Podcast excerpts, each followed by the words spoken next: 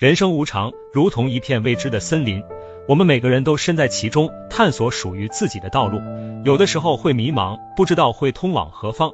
地上本来没有路，走的人多了，也就成了路。坦然去探索，去尝试，听从内心的声音，不要害怕失败，因为每一次失败都是一次历练。只有不断的尝试，才能找到属于自己的道路。路是走出来的，不是等出来的。不要因为困难而放弃，不要活在别人的目光里。勇往直前，走出属于自己的人生意义。生活不易，走到低谷期可以怀疑，跌倒了可以休息，但不能放弃自己。喷泉之所以美丽，是因为有了压力才能迸发自己；瀑布之所以壮观，是因为没了退路，只能奋不顾身。走在自己的道路上，才能看到属于自己的风景；处在自己的困难上，才能感悟属于自己的心情。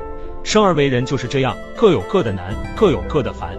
地上本来没有路，走过去了就成了属于自己的路。加油吧，拥抱旅途。